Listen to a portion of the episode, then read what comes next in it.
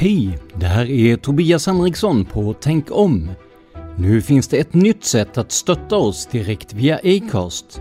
Följ länken i avsnittsbeskrivningen eller gå in på supporter.acast.com tankom. Tack för ditt stöd!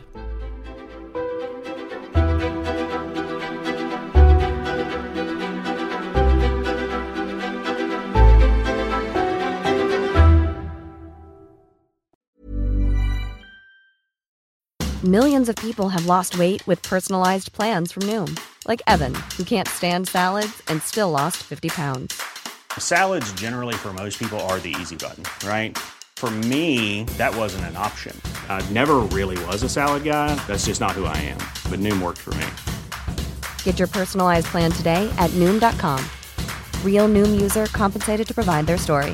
In four weeks, the typical Noom user can expect to lose one to two pounds per week. Individual results may vary.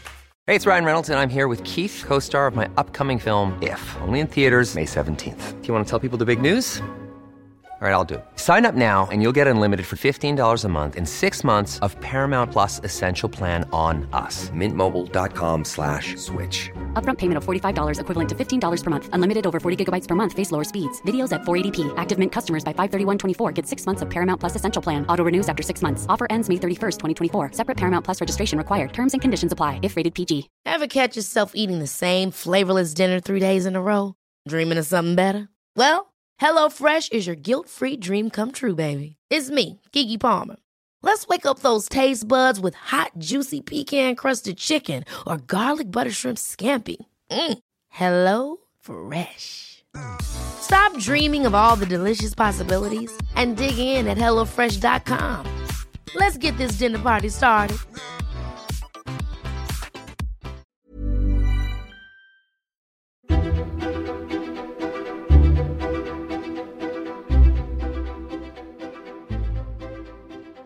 Välkomna till Tänk om, en podcast som granskar konspirationsteorier och myter ur ett journalistiskt och vetenskapligt perspektiv.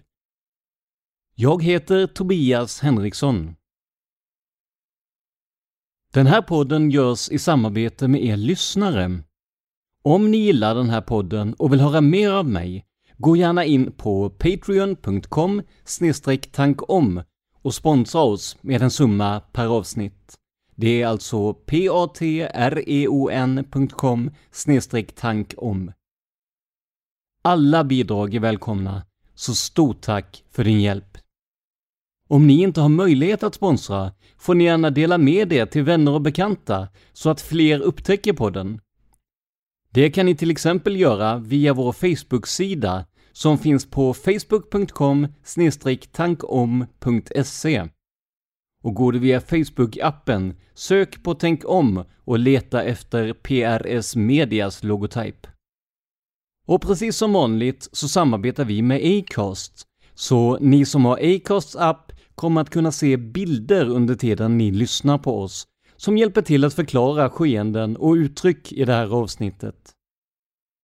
Appen finns att ladda ner helt gratis på Apple Store och Google Play. Nu sätter vi igång med dagens avsnitt.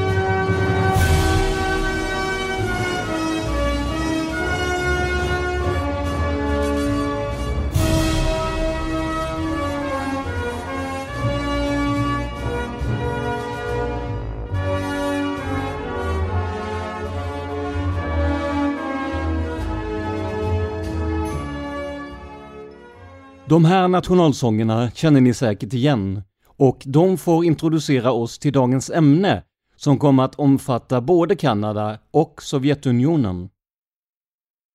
Det är 1987 och det kalla kriget pågår för fullt mellan framförallt USA och Sovjet. Båda länderna vill hävda sig och visa att man är det starkaste landet av de två. Men det är inte bara i världspolitiken som det här fenomenet finns. Även i sportens värld är det spänt. De två dominerande länderna i ishockey, alltså just Kanada och Sovjet, har länge haft en maktkamp om vilka som är de allra bästa. Den här kampen kom att spåra ur totalt under ett hockey-VM för juniorer i tjeckoslovakiska Piestany 1987. Och det är här som dagens konspirationsteori får sin spridning. Ni kommer snart att få höra en person som var med på plats berätta om hela förloppet. Men först en snabb resumé.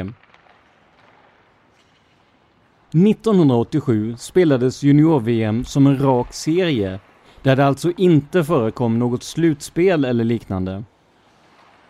Det var helt enkelt en tabell likt den vi ser i dagens grundspel i SHL. Inför den sista matchen mellan Sovjetunionen och Kanada hade det senare laget möjlighet att ta medalj, medan ryssarna inte hade något att spela för. Efter en mycket ful och gruffig match urartade allt i den andra perioden. Ett stort slagsmål utbröt på isen och snart var samtliga spelare, även de som tidigare satt på bänken, inblandade.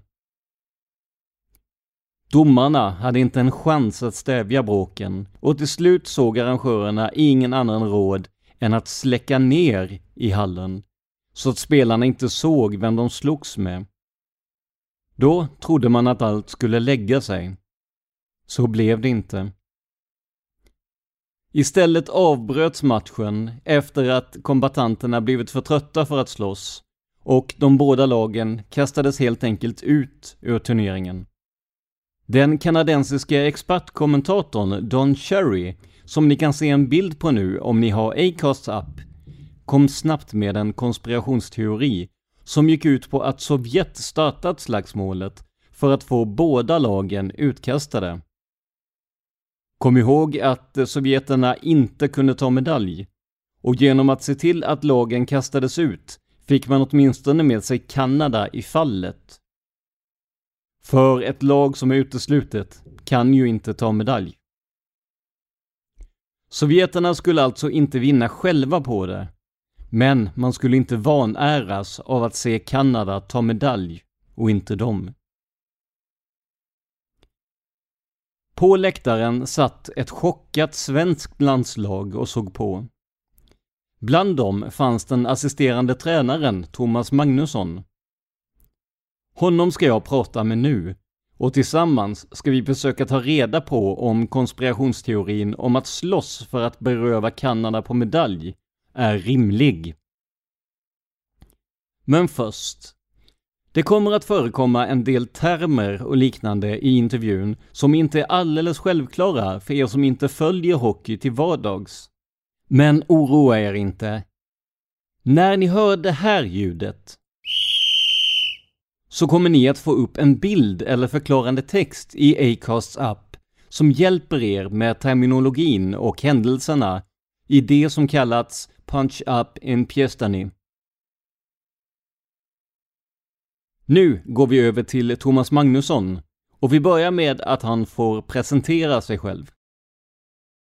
Eh, just nu så är jag eh, ansvarig för målvaktsutveckling på Svenska ishockeyförbundet sedan många, många år. Jag tror jag är inne på tolfte året nu. Jobbar med utveckling av spelare och eh, målvaktstränare. Eh, jobbade innan dess med eh, målvakter på elitnivå, framförallt i Djurgården under ja, det 24 år. Och eh, 1987 så var jag, vid sidan om mitt jobb i Djurgården, så var jag assisterande tränare och målvaktstränare på eh, juniorlandslaget under den säsongen och eh, den säsongen som han då deltog i, i junior-VM i Piestan i, i Tjeckoslovakien som det hette på den tiden. Ja, precis. Det här, det här var ju i en tid då, alltså vi pratar Eh, kalla kriget i den stora världen så att säga, men man pratar ju också om någon, någon slags kalla kriget i eh, ishockeyn framförallt då. Jag tänker USA och Kanada på väst mot eh, Sovjet på östsidan. Hur märkte man av det när man var där nere? Eh, att det fanns de här spänningarna?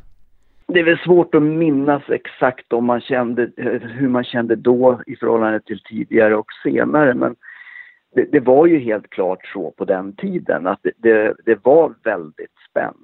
Och det här började ju egentligen 1972 när NHL mötte Sovjetunionens landslag för första gången och sen späddes det ju på under åren.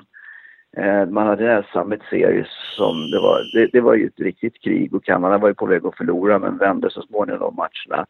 Och eh, blev ju väldigt eh, naggade i kanten med sitt, sitt, eh, sin stolthet. Men, men i och med att man vann så, så gick man ju på i ullstrumporna och, och var ganska kaxiga i internationell hockey.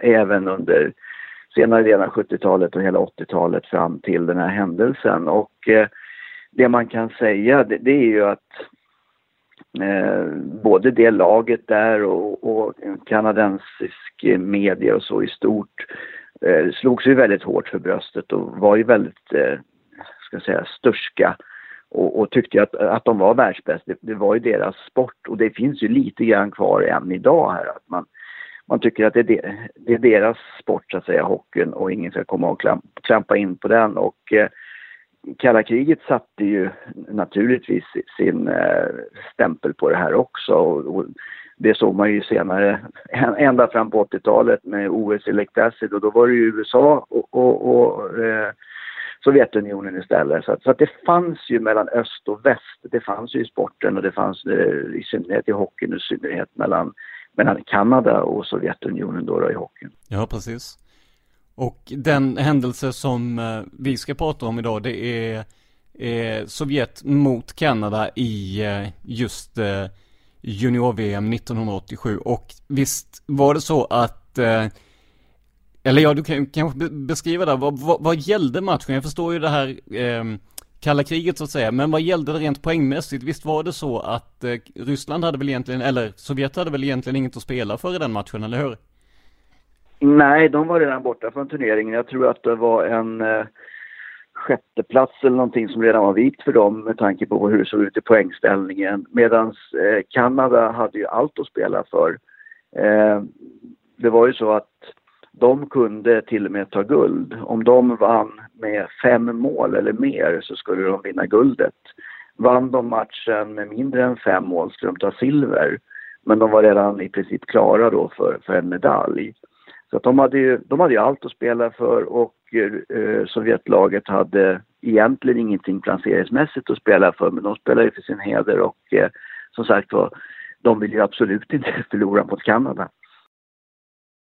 Men det som hände då var ju att den här matchen urartade ju i ett, ja ett fullkomligt slagsmål mellan de båda lagen där i stort sett alla spelare var involverade och eh, både Kanada och Eh, Sovjet blev ju uteslutna ur turneringen helt enkelt.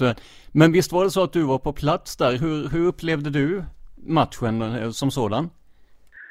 Det var ju så att eh, den här turneringen spelades på flera orter i, i eh, jag tror att det till och med var eh, i nuvarande Tjeckien och Slovakien, alltså på, på, eh, i olika delar av landet. Och vi hade en, en bra bit att resa efter den avslutande matchen vi hade spelat, men vi var där i tid.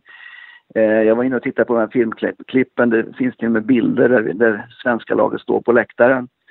Eh, eh, så att eh, vi var där hela laget för vi ville ju uppleva den här avslutande matchen och vi visste ju också att eh, det skulle bli prisutdelning och sånt och vi hade ju spelare som skulle eventuellt bli utnämnda till eh, turneringens spelare och sånt där. va. Så att vi var där allihop och i och med att vi hade spelat mot de här båda lagen och det hade varit en nästan eskalerande situation i turneringen runt Kanadas lag. De hade bland annat några matcher tidigare så hade det varit slagsmål på uppvärmningen mot USA.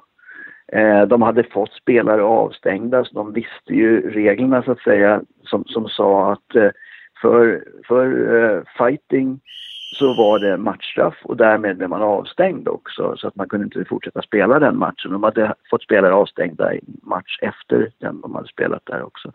Så att eh, de, de, visste ju läget och, och, vi visste läget och det vi upplevde på plats det var också att det här eskalerade i den här matchen. Man såg ju ganska tidigt att det här, det här måste någon ta tag i och det låg väl egentligen på domarteamet som tyvärr i det här fallet var ganska orutinerat. Det var en finsk linjeman som jag tror hade en hel del rutin. Det var en polsk linjeman som jag uppfattade redan då, sett senare, inte hade särskilt mycket pondus. Och så var det framförallt den norska huvuddomaren, Rönning tror jag han hette. Ja, det stämmer. Som, som eh, var ju på en nivå, han hade dömt internationella matcher, men, men just den här typen av match skulle man kanske ha valt ett annat domarteam.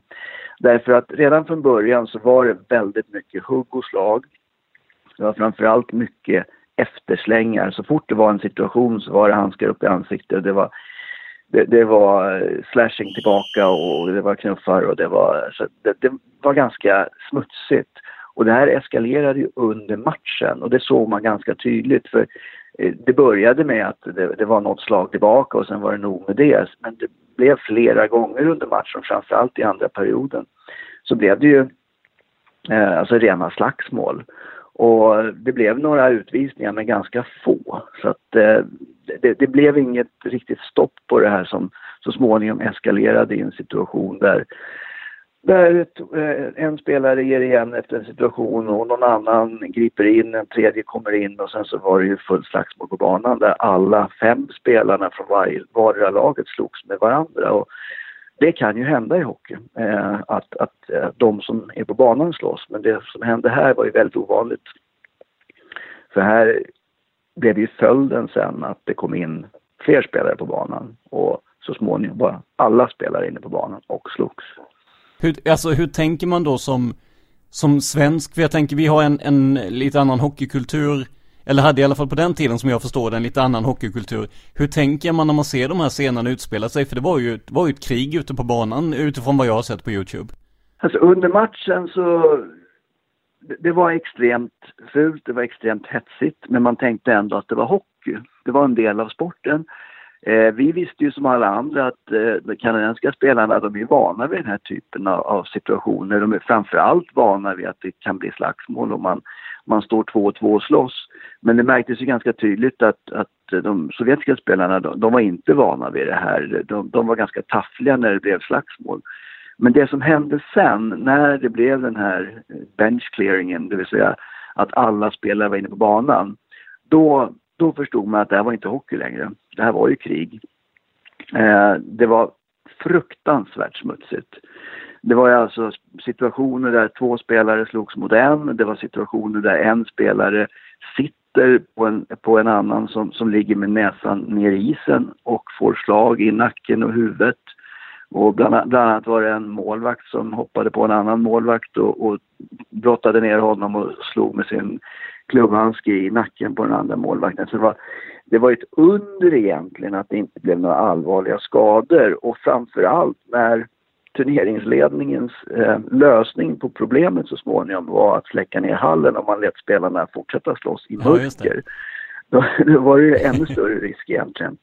Och vid, det, och vid det laget så hade också domarna gett upp. De var, till en början så försökte de ju ingripa. Men de var ju totalt chanslösa eftersom Eh, alla slogs med alla så att det slutade med att domarna gick av isen. Eh, de gav upp. Eh, jag vet inte hur det kommunicerades med turneringsledningen men så småningom så försökte man släcka ljuset för att få stopp på det men spelarna fortsatte så slåss.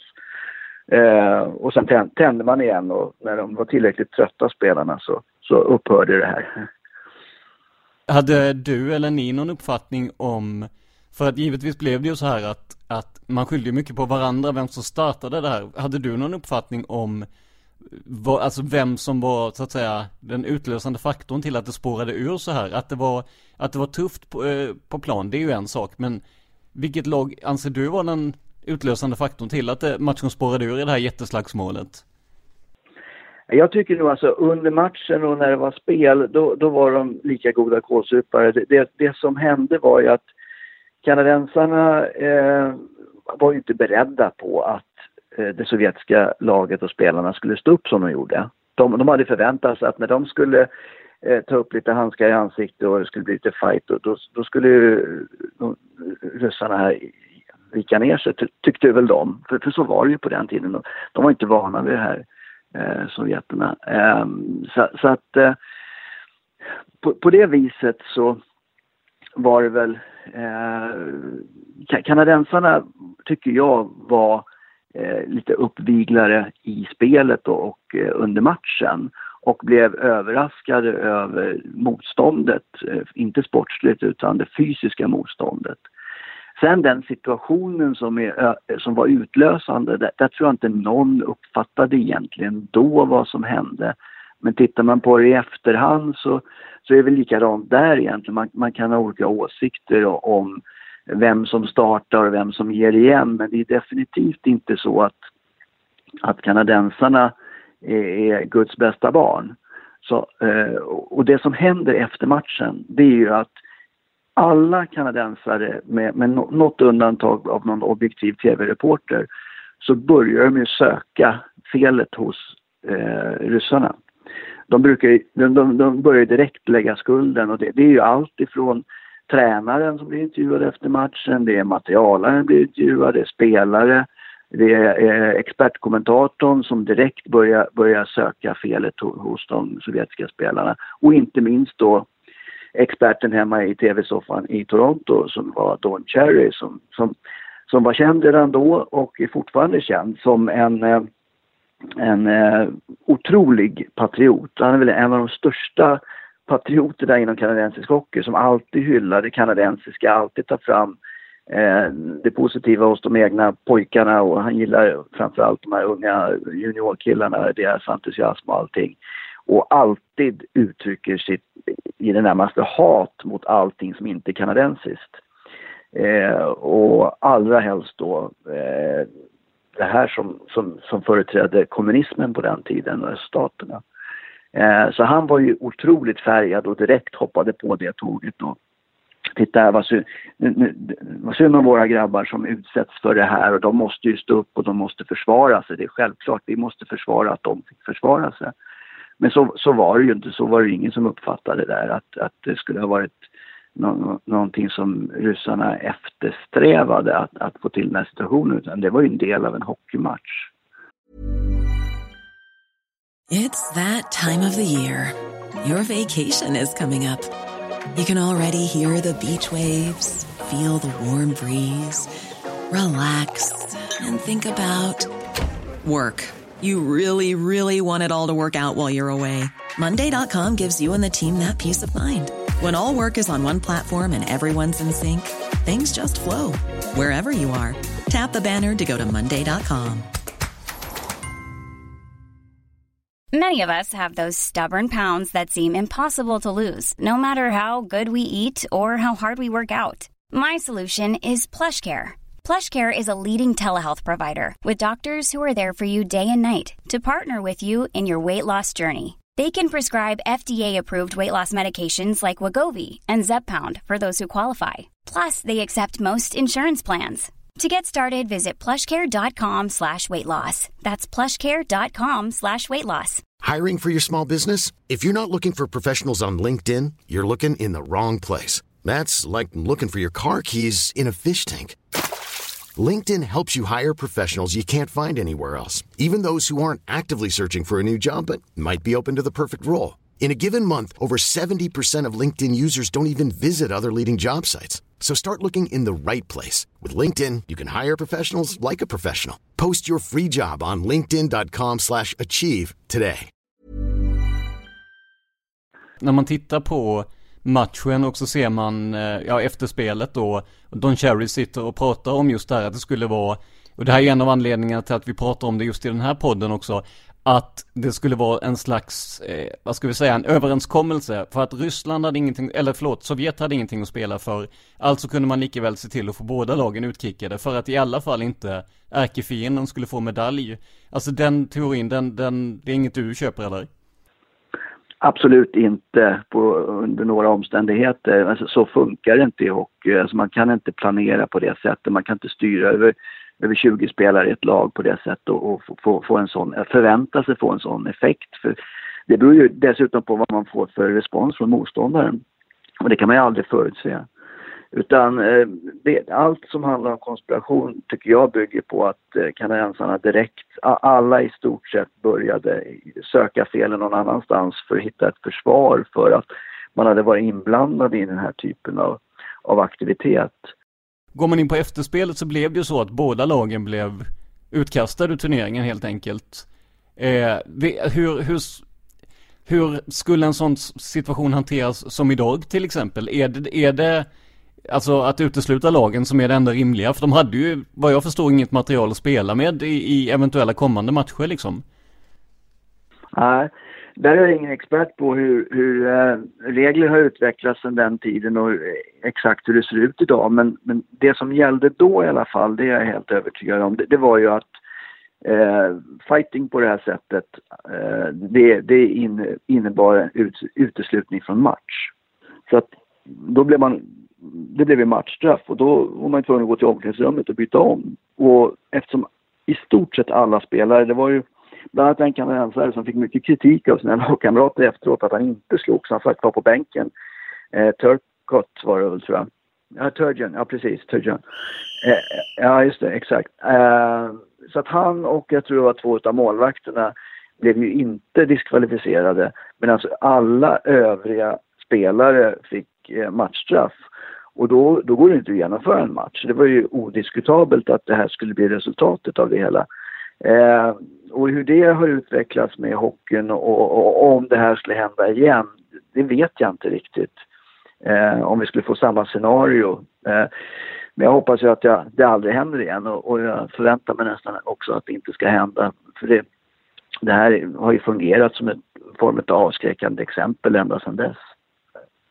Eh, jag tänkte när vi pratade tidigare här inför eh, intervjun så pratade vi om hur det här påverkade tabellen sen och där hade ju du en intressant kommentar för att eh, kan vi börja med helt enkelt, hur löste man det här nu då? För att som jag förstår det, om det är så att två lag kickas ut ur turneringen så ska de andra lagens matcher mot dessa lag inte räknas med i tabellen helt enkelt. Men vad kom internationella hockeyförbundet fram till där? Jag vet ärligt talat inte om det fanns något prejudikat på det här hur en tabell ska räknas ut. Men det som skedde här, det var, det, det var ju att man hade ett rektoratmöte som det heter, att representanter från alla, alla länder och eh, representanter från Internationella Hockeyförbundet, det var ju dåvarande ordförande Günther Sabetski som var högdjuret där på plats.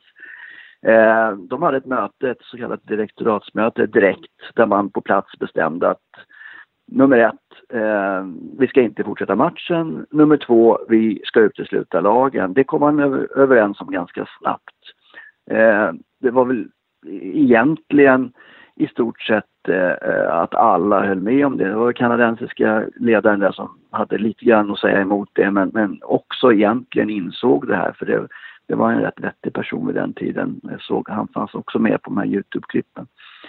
Eh, Eh, men sen kom man till det svåra, hur skulle man räkna ut den här eh, sluttabellen? För det fanns, vad jag, vad jag förstår, inget, inget, inget sådant exempel sedan tidigare. Och då, det, det, beslutet som kom efter ganska lång tid, när man hade först stationerat mötet och vi satt och väntade hela laget där på, på läktaren och vi hade en representant som kom och under hans informerade lite grann men sen så kom det här beslutet att då, då blev beslutet i alla fall att man tog bort de här lagen, man diskvalificerade dem från, från turneringen. Eh, men de fanns fortfarande med i turneringsstatistiken så tillvida att de fanns i tabellen där det står att de är diskvalificerade. Vilket innebar att eh, det står att de har, de har noll poäng helt enkelt. Men man fortsatte i tabellhänseende att räkna med deras matcher mot de övriga lag som redan var spelade. Och det innebär en, innebar då en sluttabell där, där Finland blev världsmästare. Jag tror Tjeckien fick väl silver och eh, Sverige fick brons. Eh, ett annat scenario hade varit att de här lagen som, som eh, blev diskvalificerade, de, deras matcher skulle totalt räknas bort, samtliga matcher, eftersom de fanns ju egentligen inte kvar i, i turneringen. I, i, I vissa sammanhang så har det publicerats tabeller här där de här lagen är helt enkelt strukna, Kanada och Sovjetunionen. Och då, då, då har vi en tabell med, med sex lag, men samtliga har spelat sju, de sex lagen har spelat sju matcher var. Vilket är ju egentligen väldigt, väldigt märkligt att man spelat mot lag som inte fanns i turneringen. Så då var ju ett alternativ som naturligtvis de svenska ledarna stred väldigt hårt för, för de hade ju räknat på det här. Eh, det var ju att stryker man lagen ur turneringen, då måste man också stryka alla resultat som, som har gjorts i turneringen med de lagen. Och hade man då räknat om tabellen, då hade Sverige vunnit guld. Så det var ju ganska viktigt för, för, för Sverige. Men det var inte så många andra som höll på, på den eh, eh, idén för att det hade inte alltså, gynnat någon annan. Så att, eh, det, blev, det blev så att Finland vann sitt första JVM-guld. Eh, eh, och, och, Sverige då som sagt var brons och hemmanationen Tjeck, Tjeckoslovakien som det hette då, då vann silver. Kände ni, kände ni en orättvisa i det här eller kunde man ändå leva med att när nu situationen var så extrem så så var, det, var man tvungen att hitta extrema sätt eller hur, hur kändes det efter? Jag, jag tror att då på plats så väcktes det ett hopp ifrån våra överledare där att nu, nu eh, resonerar vi om det här med sluttabell och ett alternativ är det här. Det vill säga att vi, vi skulle kunna stå här som, som världsmästare.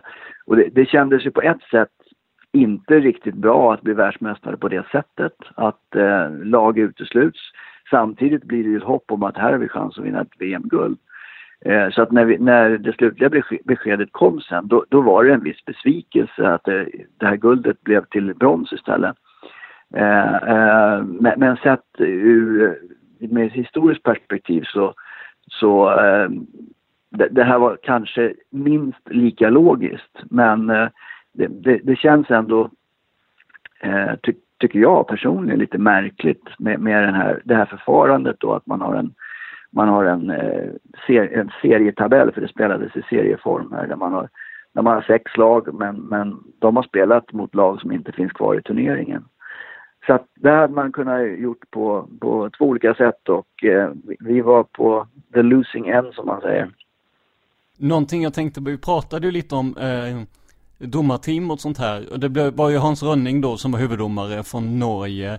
Eh, hur hade man kunnat, hade man kunnat göra någonting annorlunda från, ja, arrangörernas sida för att få in en mer rutinerad domare? Jag tänker att sätta en, en, en tjeck eh, som, som domare till exempel, eller tjeckoslovak då, eh, eh hade väl kanske varit dumt med tanke på att Ryssland bättre lagen. Att sätta en amerikan som domare när Kanada spelar hade väl förmodligen också väckt uppmärksamhet. Eller vad, hur hade man kunnat lösa den situationen bättre, tycker du?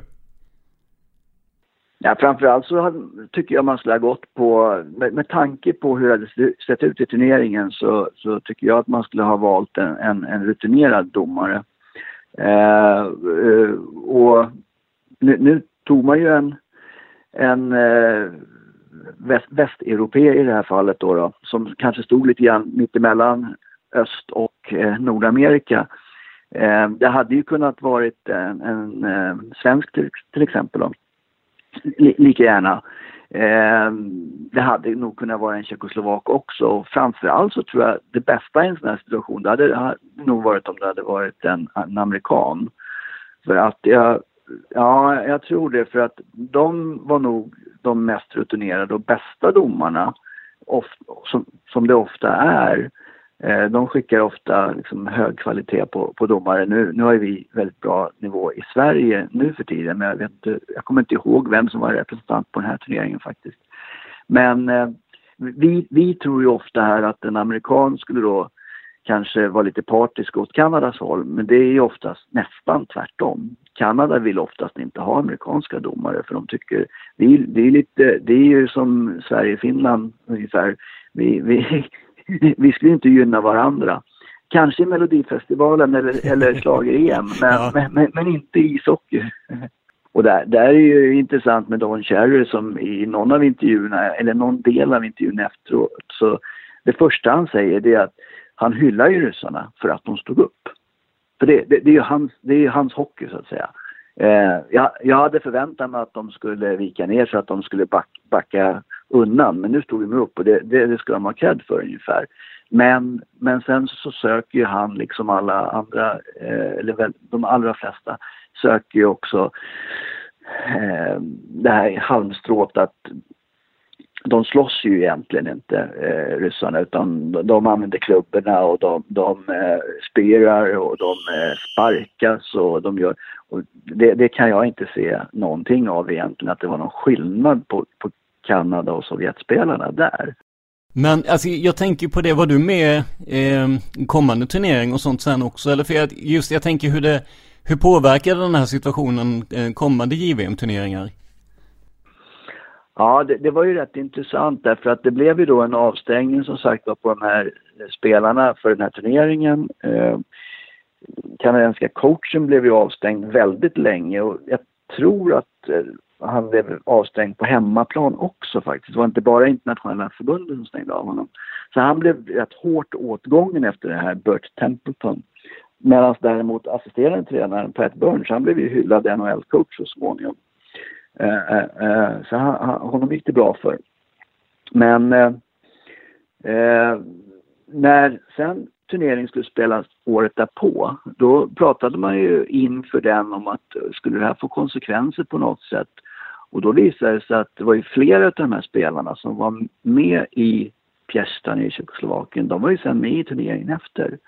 Det är lite intressant eftersom idag så är det så att vi har ju svenska spelare som har blivit avstängda för, från JVM-turneringar, eller under och framförallt efter JVM-turneringar för att de har skämt ut sig och kastat upp eh, medaljer på läktaren. Ja, och egentligen några av dem bara tagit av sig medaljen. Och det leder till att de blir avstängda år framåt.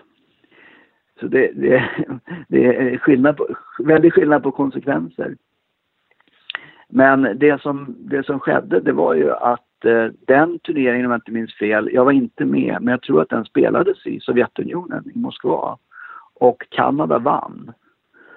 Så att eh, det fungerade väl eh, förmodligen som rätt bra tändvätska för Kanada att, eh, att eh, visa sig från en annan sida. För jag, jag uppfattar också eh, av historien att eh, där var det väl inte alls lika smutsigt som det hade varit året innan. Jag, jag, jag tror också att jag, jag, läste en artikel som en av journalisterna i The Hockey News, som är ansedd eh, kanadensisk tidning, som var en väldigt, väldigt nyanserad bild av det här och, och, och, också beskriver vilken enorm konsekvens det här fick för, för hockeyn i Kanada. För det här, det här var ju en väckarklocka verkligen, precis som det var en väckarklocka 1972 att det fanns andra länder som kunde spela hockey och mäta sig med Kanada. Så var det här en väckarklocka att vi kan inte hålla på och spela hockey som vi har gjort här och blanda in de här, de här eh, smutsiga delarna i spelet eh, eh på, på det här sättet utan vi måste tänka över hur vi spelar och där, där fick det ju positiva konsekvenser för kanadensisk hockey.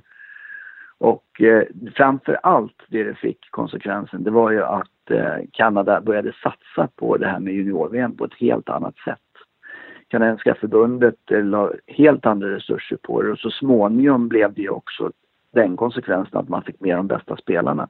För det hade man inte vid den här tiden. Man hade inte sina bästa spelare med. Utan man hade juniorligor som spelade under tiden så att man hade lag som man inte kunde plocka spelare ifrån för att de var upptagna av, av spel hemma. Och det gjorde ju också att det, det var en särskild typ av spelare som kom med och det var i vissa fall inte de skickligaste spelarna som kom med. Men det blev det så småningom efter det här. Innan vi avslutade intervjun med Thomas frågade jag om det var något han ville tillägga. Och det visade det sig vara. En väsentlig del i det här med, med kanadensarna börjar skylla på ryssarna och att det skulle ha varit en konspiration och att eh, det var planerat. Det, det är ju att man väldigt snart efter matchen hör från egentligen alla inblandade och även kommentatorer eh, att det var eh, ryssarna som lämnade båset först. De här eh, fem spelarna som slogs ute på isen, det var ju hanterbart för domarna. Och det, det kan ju uppstå i hockey. Det är inte vanligt, men det kan uppstå.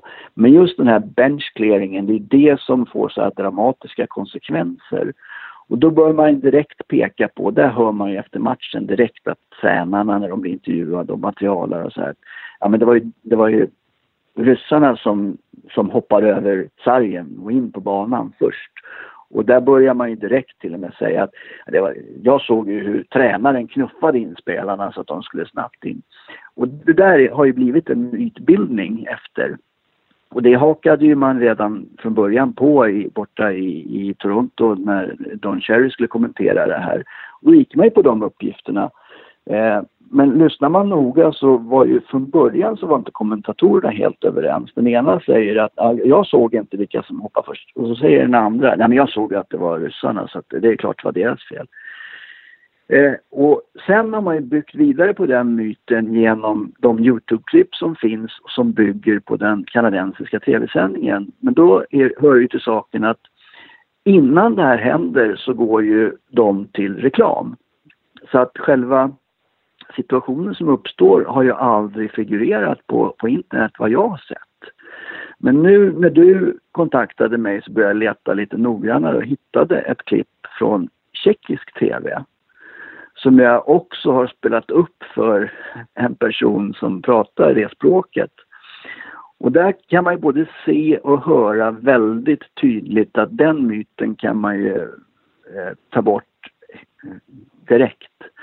Därför att då ser man ju att eh, först så hoppar en kanadensare, alltså man ser inte det ryska båset så man kan inte se om någon har hoppat in på isen, för det, det ser man inte i bild.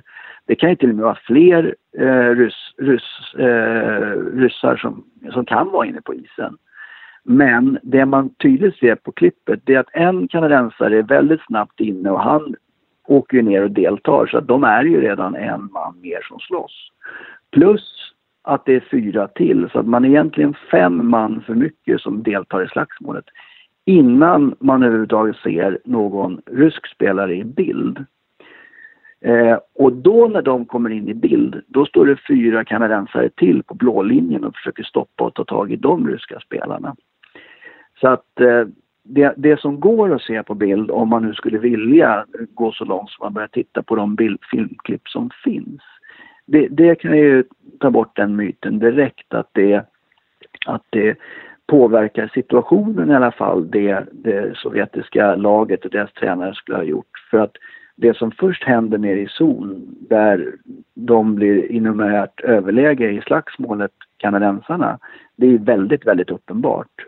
Och de försöker dessutom förhindra de här eh, sovjetiska spelarna att ta sig dit och, och kunna delta.